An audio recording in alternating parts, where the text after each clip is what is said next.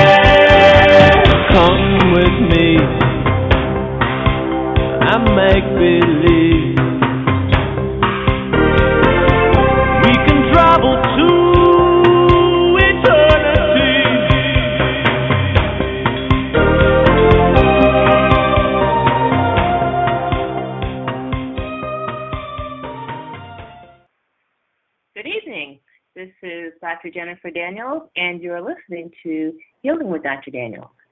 And I'd like to remind people we have a lively chat going on at healingwithdrdaniels.chatango.com, and people can call in either just to listen or ask questions at 914-338-0695. All right, as usual, Another interesting topic. I won't grow up. When I was a kid, we used to sing this song. I won't grow up. And nowadays, we have a lot of uh, new age philosophies urging people to approach life with the mind of a child.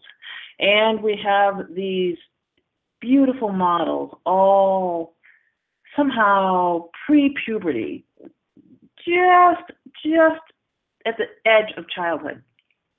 And so I personally think this is all a, a carefully orchestrated plan to get people to continue to be a child, to be subservient, to be subordinate for their whole lives.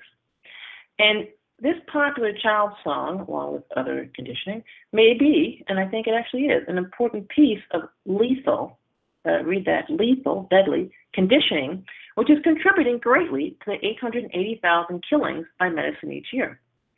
Now, we can't call them murder because murder is unauthorized killing. So this killing is authorized because doctors do have, after all, special license, and many drug companies, after all, do have exemption from prosecution. So these are authorized killings. So there, I'm going to talk about what it means to grow up and how you can have this uh, childlike mind to have a beautiful life and see the wonder in every day, and at the same time, be a full fledged adult and exercise all the rights and privileges thereof. So, we're going to talk about what it means to grow up, why you should grow up, and what kind of growing up will actually save your life. So, that's what we're going to talk about today.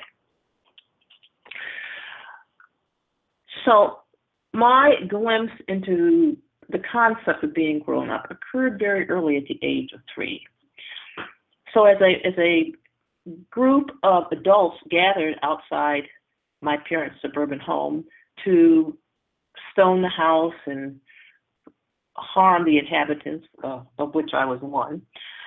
I said, wait a minute, wait a minute. Something is wrong here, and I, or somebody who answers to me, needs to step in and make something happen here. Of course, things, you know, calmed down and resolved. And as my childhood continued, I had some more mundane experiences, like my parents telling me to do this or do that. And when I when I had any kind of reluctance to do something, I would hear, "Well, when you grow up, you can do it your way." oh my God, I get to do it my way.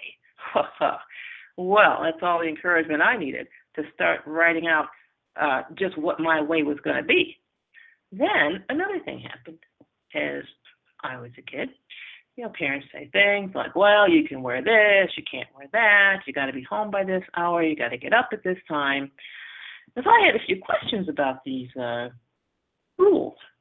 And so my parents said, when you grow up, you get to make the rules.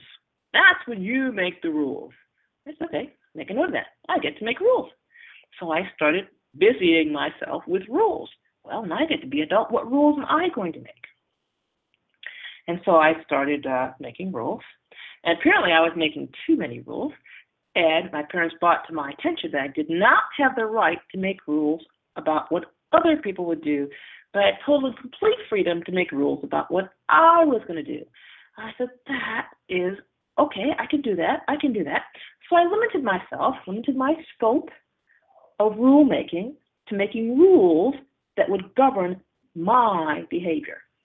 And of course, it was explained to me, because to explain things to children, that other people were making rules about their behavior. So while I was busy making rules about my behavior, other people were busy making rules about their behavior.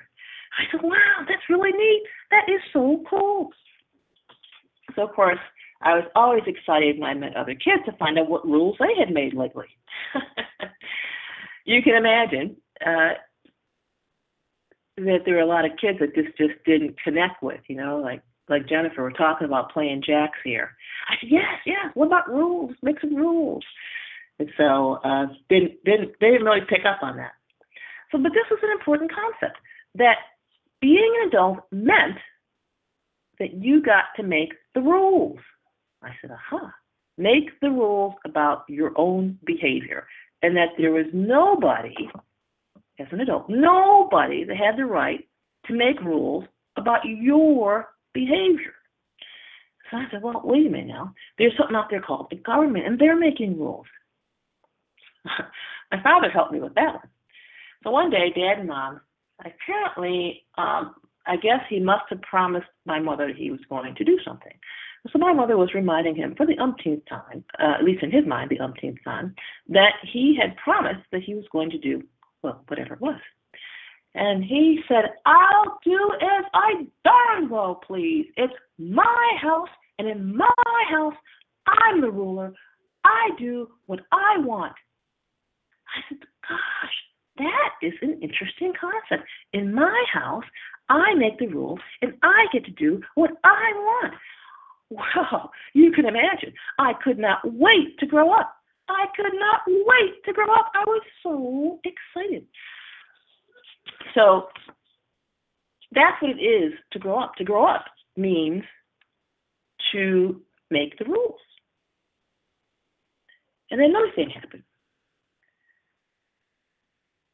I came home and I was complaining to my mother. I said, Mom, because I already got it. I got it. I couldn't make rules for other people, and I couldn't tell other people what to do. But I had got it in my mind that I could still, I could still encourage other people, provide incentives, you know, all these things.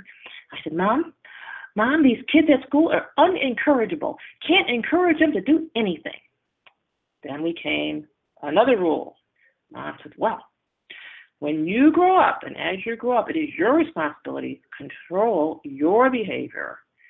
And that's what you have to do is control your behavior. So it's one thing for you to make rules, but you have got to control your behavior. You have got to decide to follow your rules and not worry about other people, their behavior, and their rules. I said, okay, all right, gotcha, gotcha. So here I was. By this time I was pretty old. I was about oh, I must have been 13. yeah, yeah, I had the wrong, yeah, incorrigible was the correct word, but as a child, I called it unincorrigible because I was working very hard to encourage people and they just were not responding. And so I told my mother they were unincorrigible. I was just, I was done out. So let me translate this into modern day English. So, in other words, being an adult means that you make the rules. And I'm making this real personal. I want you to take this really personally. Whoever's listening, take this real personal. It means that you make the rules about your behavior. Nobody else does. And if someone else, if, if someone makes the rules, what does that make them? That makes them a ruler, a person who rules. So being an adult means that you are a ruler. You're the person who rules. You make the rules. Next. It's also, as an adult, you decide how things should happen. That means you preside over something, basically over your life, in particular, your life in your house. And if you preside, what does that make you? It makes you the president, the president of your world. You preside over what happens in your house. And the third thing is you control and govern your behavior. That's right, govern. What does it make you? It makes you the governor. So you are the ruler, you're the president, and you're the governor. This is an important thing to, to grasp. And so as a child, I, I, I figured out, well, I'm the ruler, I'm the president, and I'm the governor. And so when I said, everybody can grow up to be president, I said, well, president of what?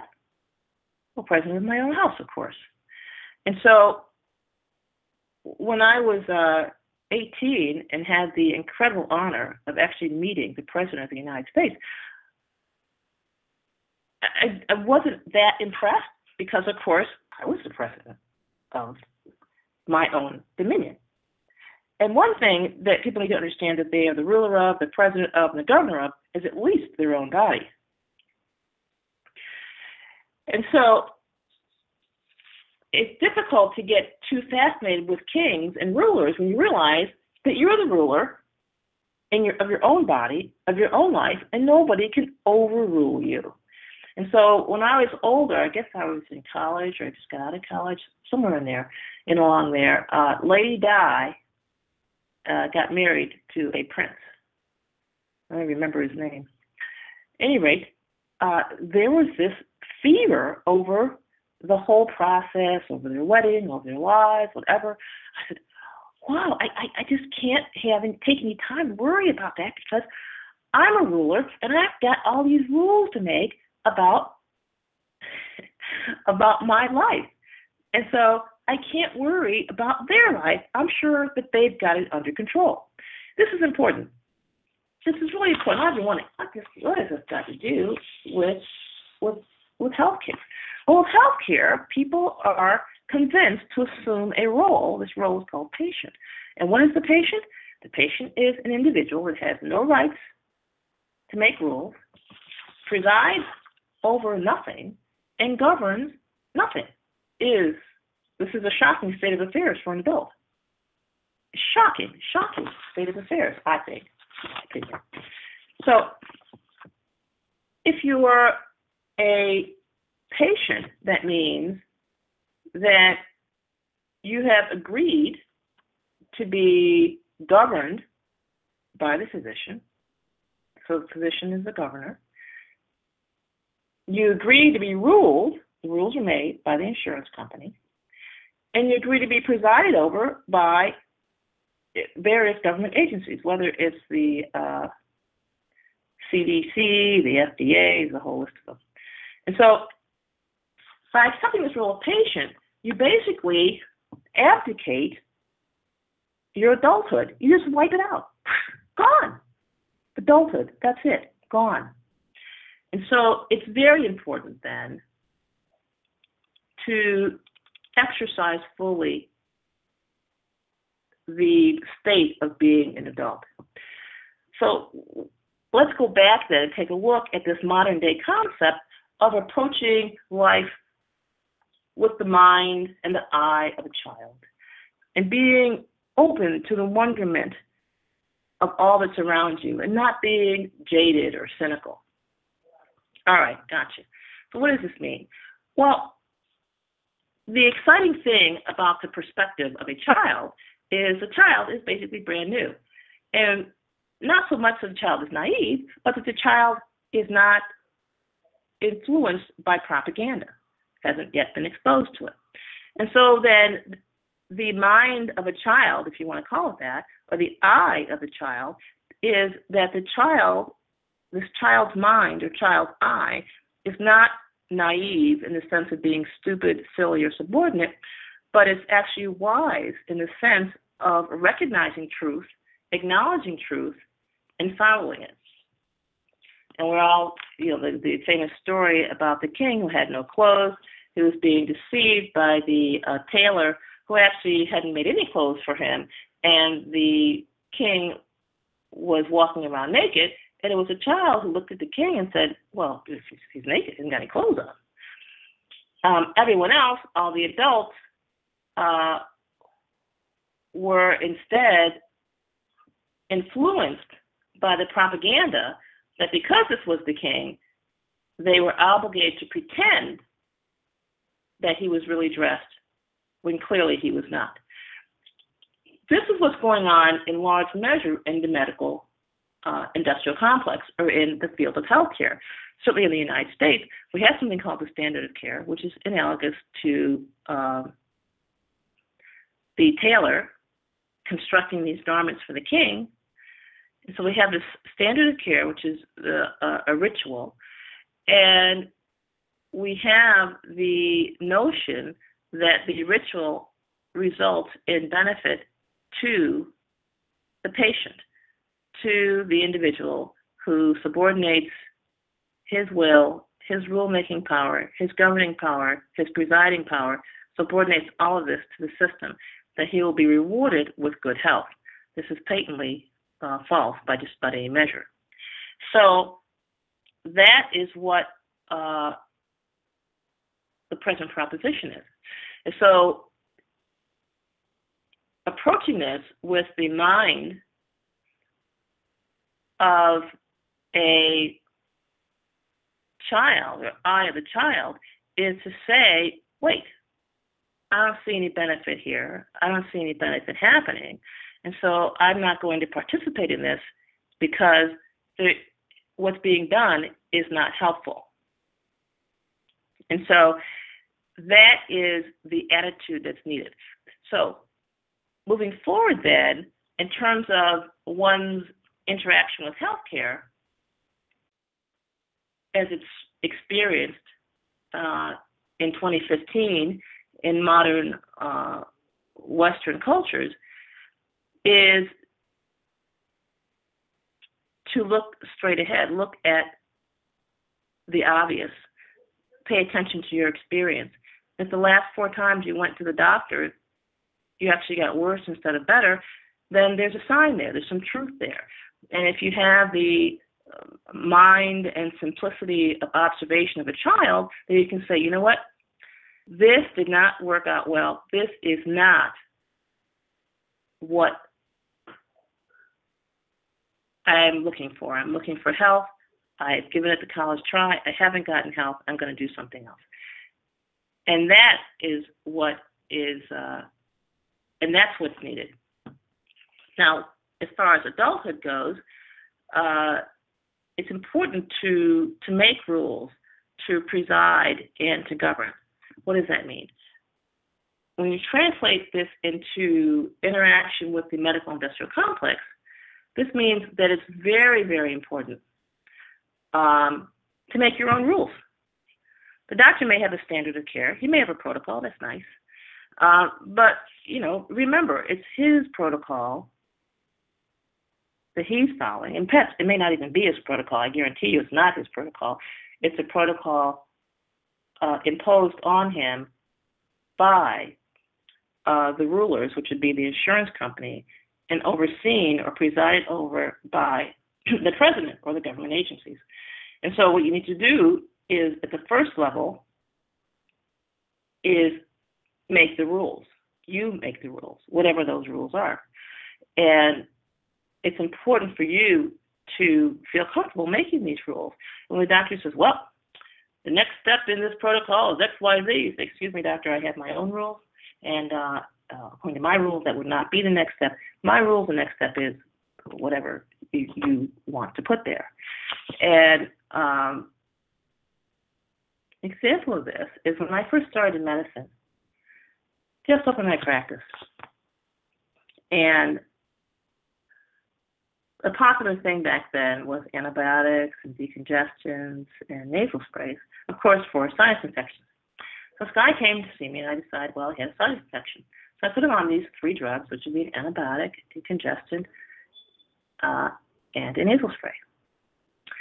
And so he comes back two weeks later, we switch the antibiotics, of course, because it takes a while to clear sinus infection. And he comes back again. He says, because he's got his rule. So he says, Doc, ever since I've been coming to see you, I'm taking more and more and more drugs, and I feel about the same. I said, Really? He said, Yeah. And so it's clear that his rule was he needed to start feeling better. And so I said, You know, you got a good point there. And so I stopped all of his drugs, and he did just fine, and he felt great. And so it's really important to have your own rules. And a lot of times when you just bring it to the doctor's attention, they will do what I did for this guy, which was I just said, well, you know what, you got a point there. Let's uh, let's stop these drugs. So one rule you might have is that if you take a drug, you got to feel better. This is important. So that means if a drug does not make you feel better, then you don't take it. This is a shocking, uh, absolutely shocking position or rule. And what this rule means is that you don't take any drugs, no drugs at all, to prevent anything. You don't take a cholesterol lowering drug to prevent a heart attack. You don't take a blood thinning drug to prevent a stroke. No, not nada. Why? Because well, first of all, that's a rule. If you don't want the rule, no problem. But if you do want the rule, I'll tell you why it's a good rule. It's a good rule because if someone is saying take this drug and nothing will happen, you know, it's kind of a negative negative promise. And so you have no way of knowing if the drug is really helpful.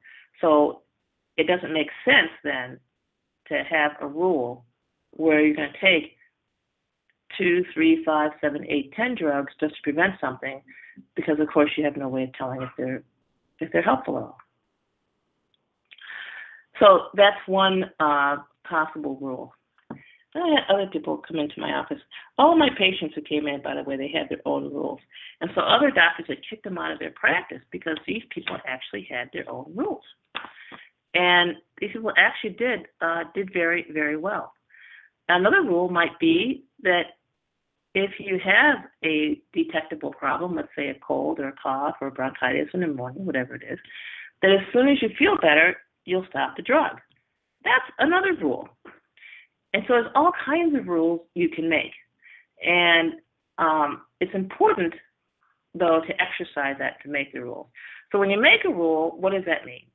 Well, once you make a rule, that makes you the president, because now you're presiding over the enforcement of this rule. And it also makes you the governor because you are governing your behavior to make sure you follow this rule. You're presiding over the situation because as soon as the doctor stops obeying the rule, then you know it's time for you to, to end the association. So if people had these simple, simple, simple rules, they would live a lot longer. Certainly, uh, fewer than 880,000 people a year uh, would die at the hands of the medical industrial complex. Now, there's another thing going on in the United States in Western cultures, which is very, very, uh, very dangerous.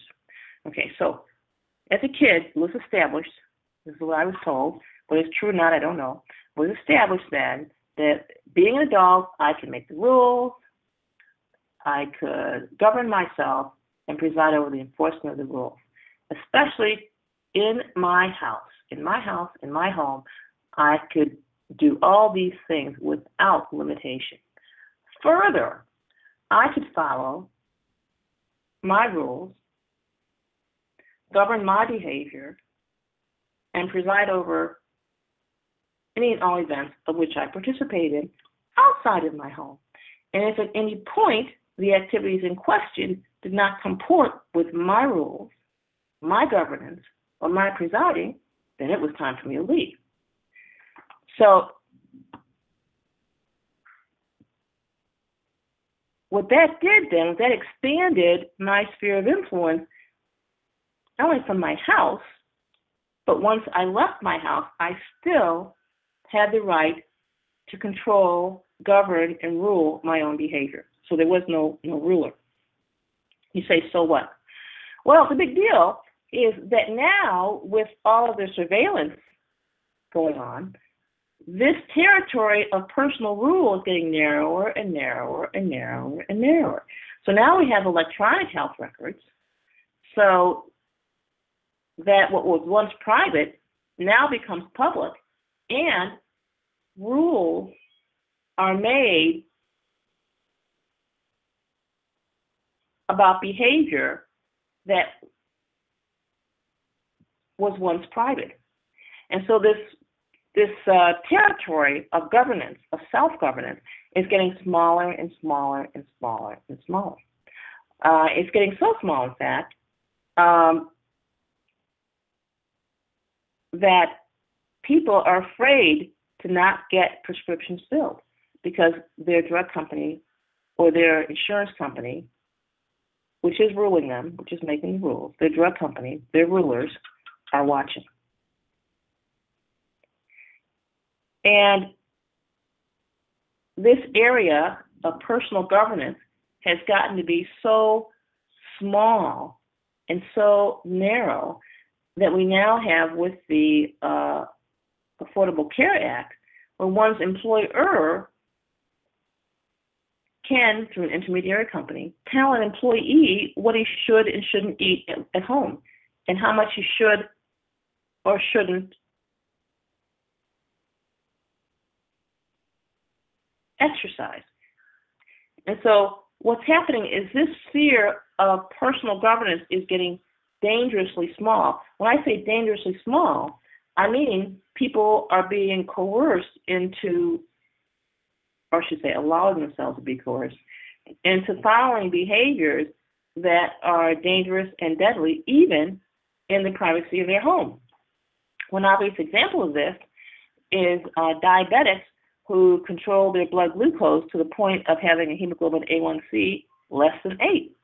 Medical establishment itself has established that if you maintain your hemoglobin A1C below 8 with drugs, then your death rate increases by 30%. How cool is that?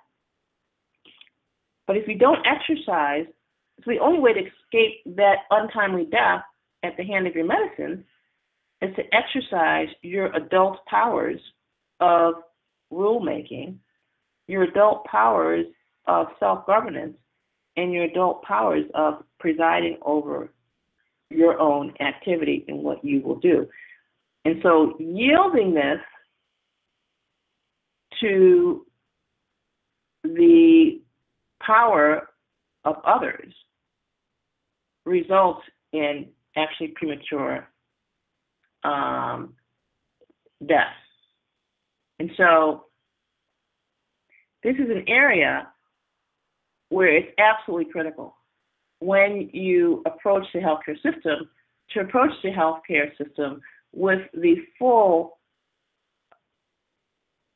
power, the full rulemaking authority, the full governance authority, and presiding authority of an adult.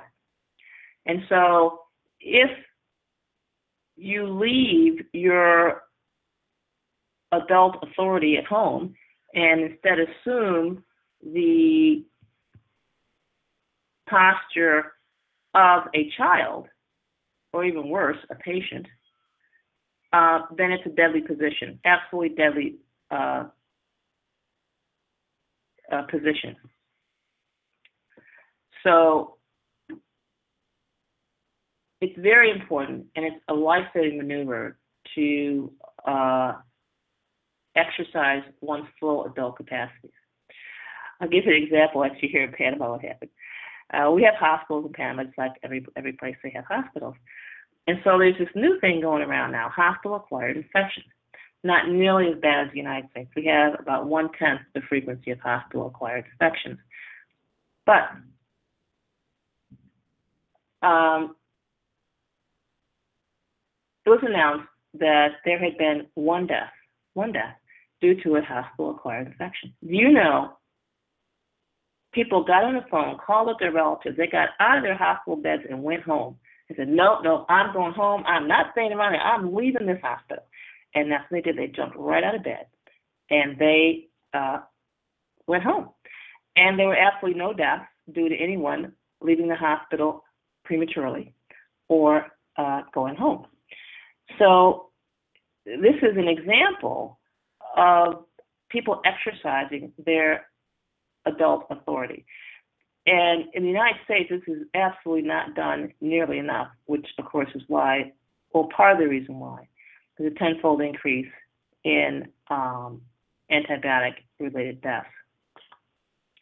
So it's really, really important for people to approach the healthcare system with the feeling and with the full authority of uh, of an adult and not be conned into juvenile behavior and not be conned into allowing someone else to make the rules.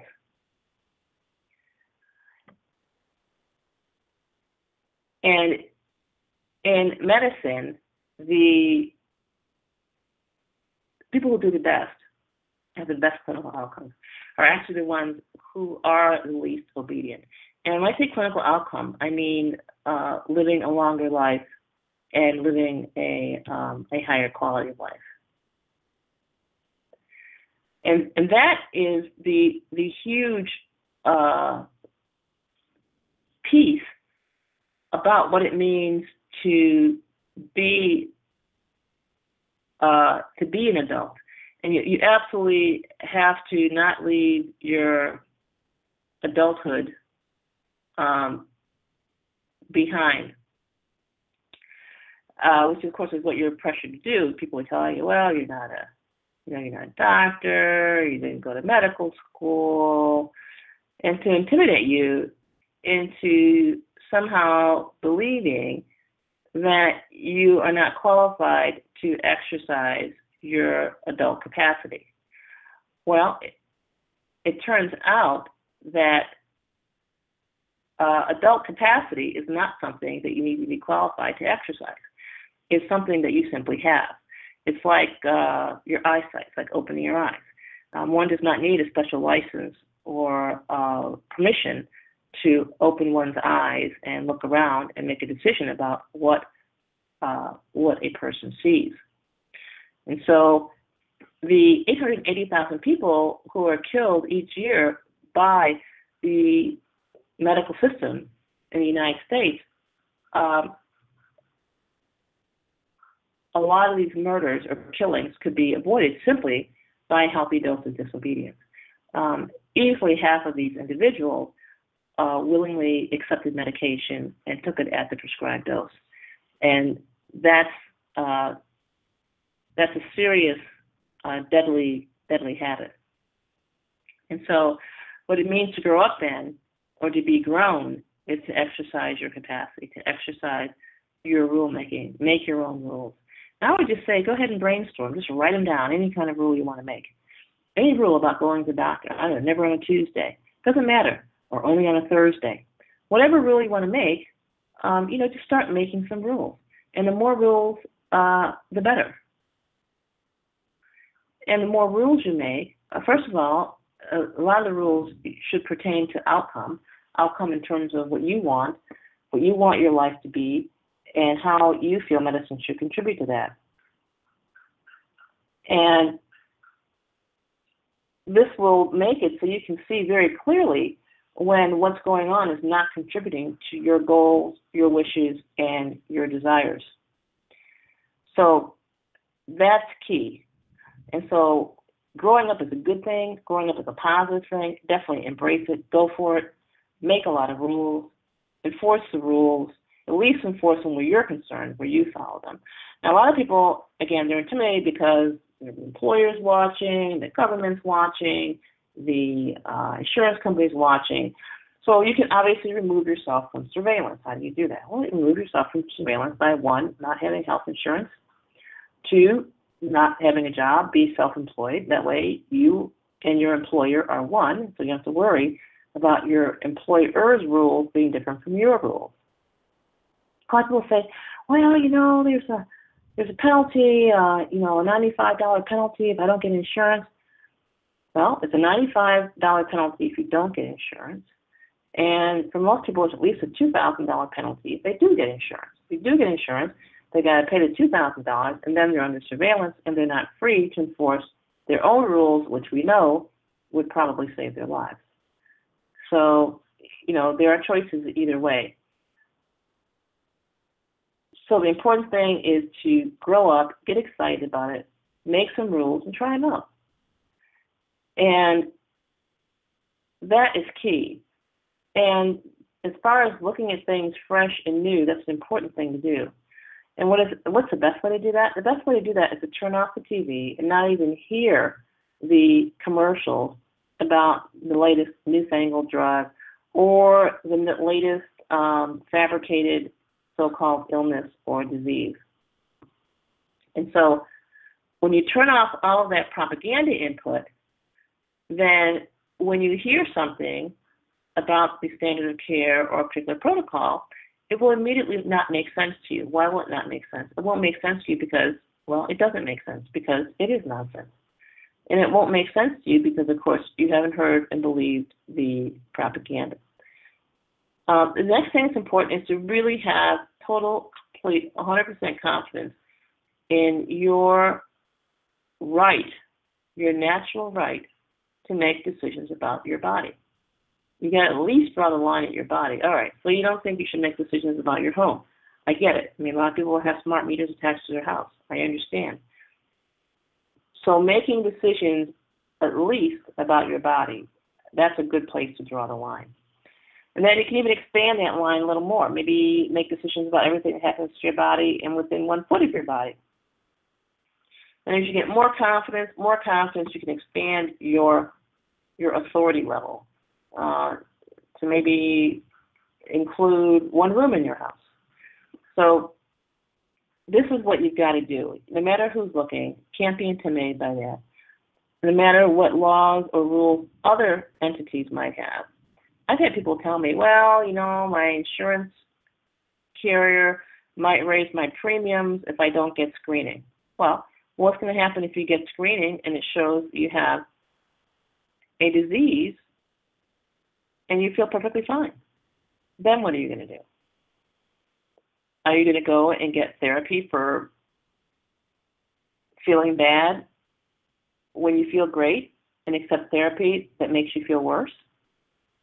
That's a, uh, you know, so you have to, it's also to help to think these things through. All right, so I'm going to get the screening I don't want to get. I know at least half the time it says you have cancer, you really don't. I'm going to get this screening. If it shows I have cancer, what am I going to do? Well, if you don't plan to accept any therapy for it, then you can just stop right there. Don't even get the screening. Again, make your own rules and do what you want to do and do it your way. It's important because it turns out that just doing things your way is a heck of a lot safer. Um, we know that the way that um, the modern medical establishment has is, is deadly, and at least for 880,000 Americans every year, it is the cause of death. And also, 25% of people who encounter the system are simply worse off because of the standard of care, because they had access to medical care. And there's um, no evidence that the increased access to care is creating a healthier population. When I say healthier, I mean the nursing homes aren't emptying out, um, disability rolls are not declining. So these things indicate a lack of effectiveness. And so that is the bulk of what I have to say. People have questions, they can click their buttons if they're calling in, or they can enter questions on the chat room. I'd like to uh, give everyone an update on Vitality capsules.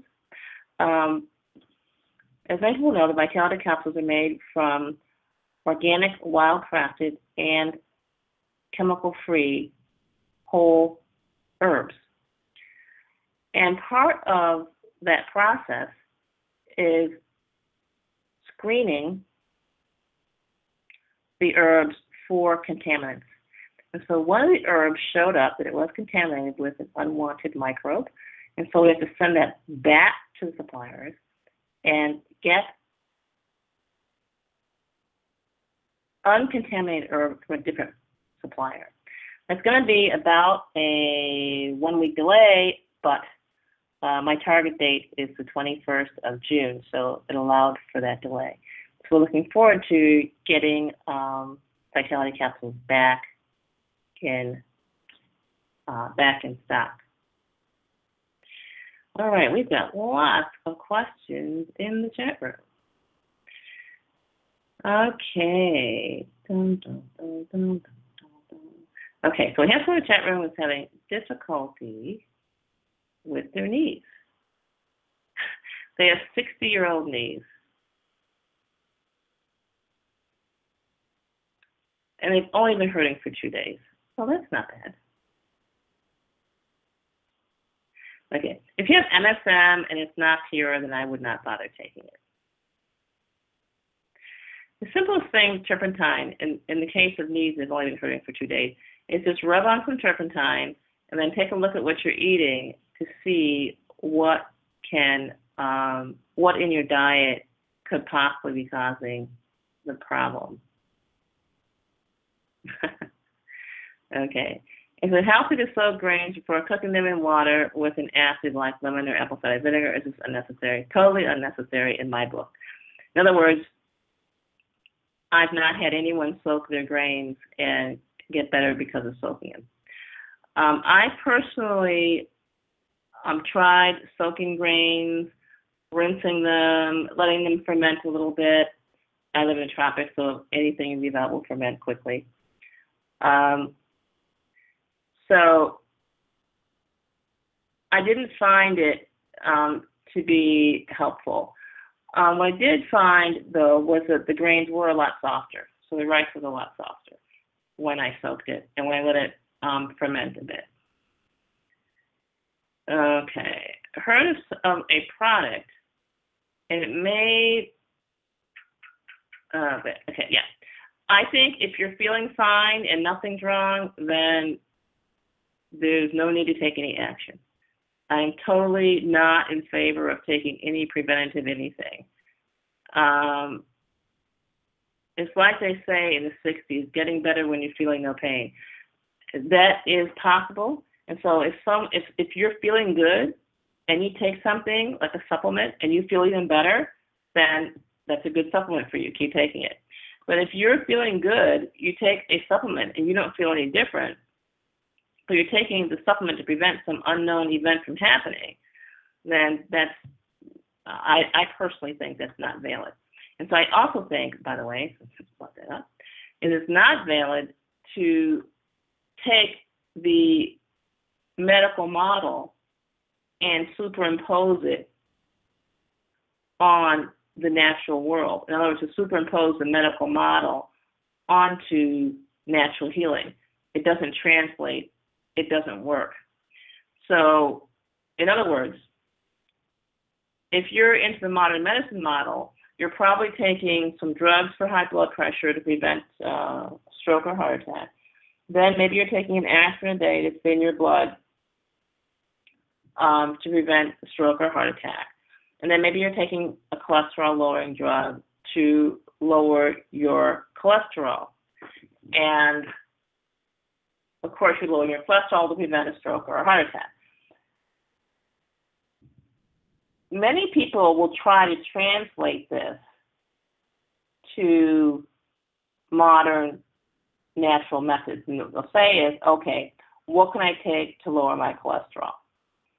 And that misses the point that your body has a high cholesterol to adapt to some life condition. And so the question is, what is the life condition your body is adapting to, and how can you remove that condition or remove that stress? For example, your cholesterol may be high because your body is repairing blood vessels that have been damaged by sugar or white flour. And so lowering your cholesterol, possibly, could be accomplished by lessening your intake of sugar, sugary beverages, um, or white flour.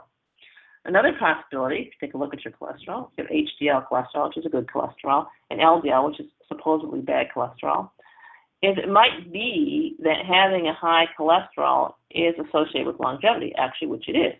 So if you're older, let's say um, over over 65, certainly over 70, having a high cholesterol is actually associated with living longer and being healthier.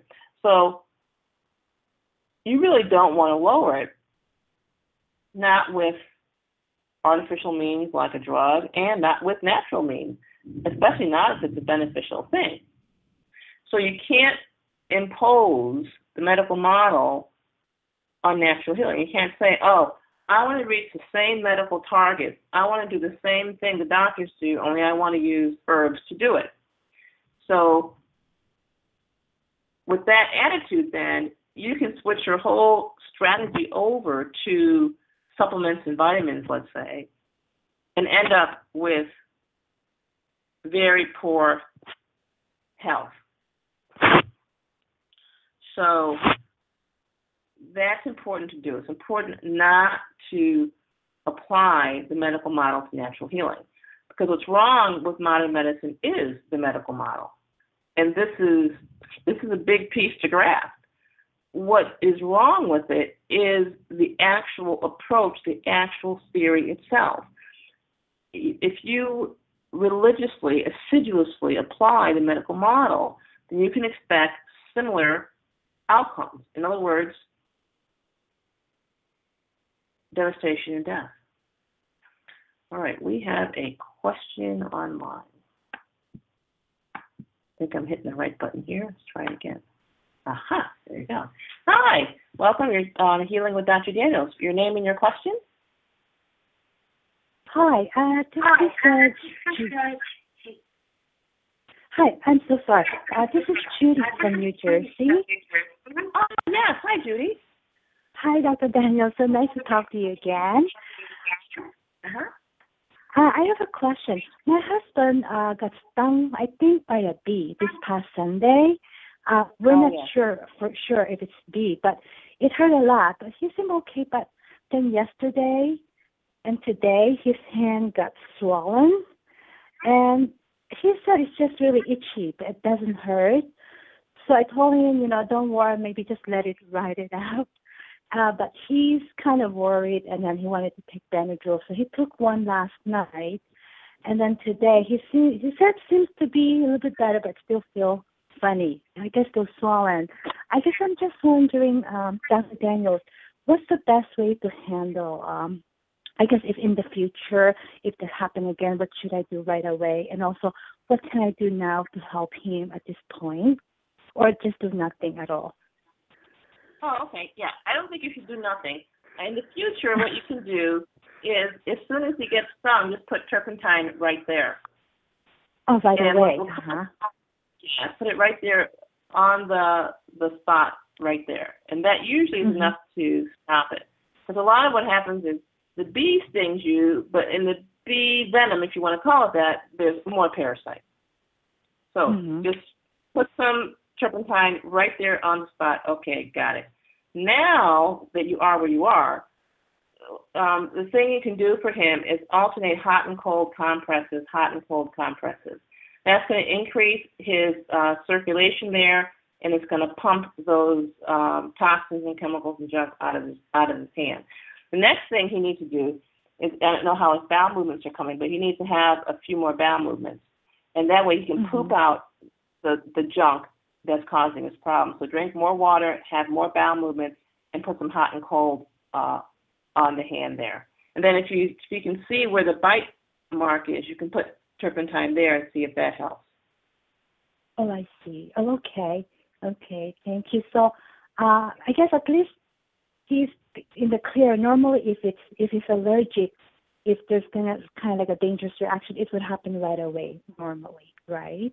Right, right, right. But now what can happen is he can just have itching off and on, you know, indefinitely for Mhm, weeks and mhm. months and years. It can just go on. And then, you know, maybe heaven forbid he'll go see a doctor who'll give him steroids and that'll make a temporary condition permanent. And then you, you're just chasing your tail. I mean, I've seen it. I had one patient who was uh, golfing with a buddy. So they're both golfing. They both got stung. Hmm. He uh, was wealthier, and he happened to have a friend who's a dermatologist. He called his friend. His friend said, "Ah, come in. I'll see you, you know, today."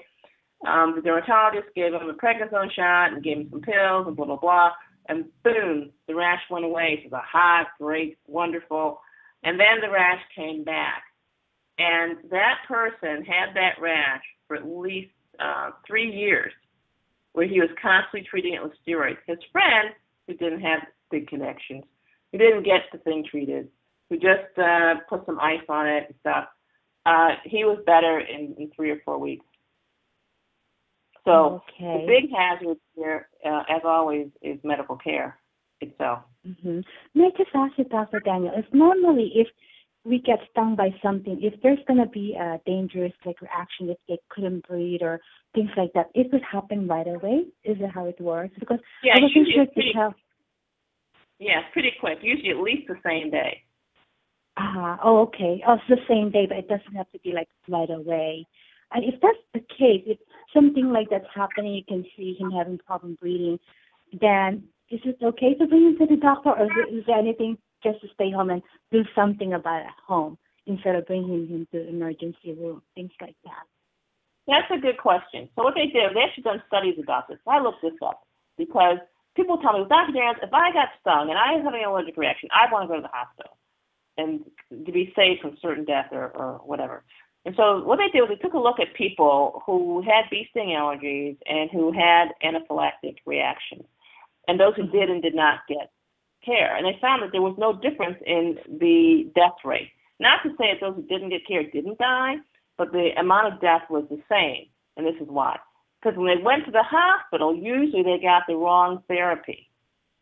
Hmm. So it's uh, going to the hospital is, is, is apparently not uh, life saving, even if you have an anaphylactic like reaction from bee sting. Oh, in that Very case, what do we do at home, though? What do we do at home, though, if we don't want to go to the doctor or emergency room? The immediate thing to do, first of all, you get stung. In this case, you don't have a life-threatening allergy reaction. But if you if you so if you get this thing, the first thing to do is to immediately slap as much turpentine on it as you can get. And usually that will stop it. Well, historically that has been used. But let's just say you do go to the doctor, they're going to give you a prednisone shot, and apparently the prednisone shot is not effective in saving people's lives, but epinephrine is.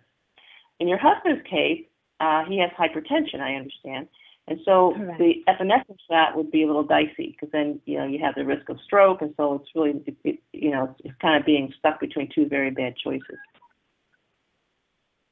Hmm. So his best bet is to keep turpentine handy, uh, Mhm. and to avoid bees. But he's not allergic, so it's really not a problem. Uh, I guess that's the sign, right? Like once you had it once and he doesn't have allergy, then means in the future if he gets stung, that means he's gonna be okay then. No, uh, he's not allergic then, right? And there's no guarantees, but my guess is he's not allergic to bees. Mhm. Okay. Okay. Thank you so much, Dr. Daniel, for your time, and so nice talking to you again. Oh, my pleasure. You're welcome, Judy. Okay, let's see. okay. Uh, okay. All right, questions. Would you recommend that someone who is malnourished fast for a day or two or muscle deficiencies be addressed first? You know, I would definitely recommend addressing the deficiencies first. You really can die if you fast. You really should. You really definitely, uh, definitely should address any nutritional de- as many nutritional deficiencies as possible before you fast. Fasting is not the first start for um, any intervention. Can LDL indicate it is being used to help you detox from metals and parasites? Um, no, I, I think re- I think people are reading way too much into these laboratory tests. Um, LDL, these lab tests are simply number generators to convince people to take drugs. That's really all they are. And so you need to understand what the test is designed for. So a test designed to convince you to take a drug, whether it's going to benefit you or not, if that's what the test is designed for, then then it doesn't have any utility beyond that. And so it's important to under, to understand, you know, what's going on.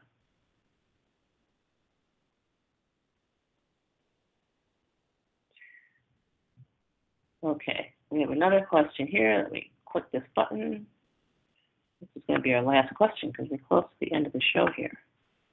Hello. Hi, your name is Uh huh. Uh, you know who I am. Um, your friend who's coming to visit you.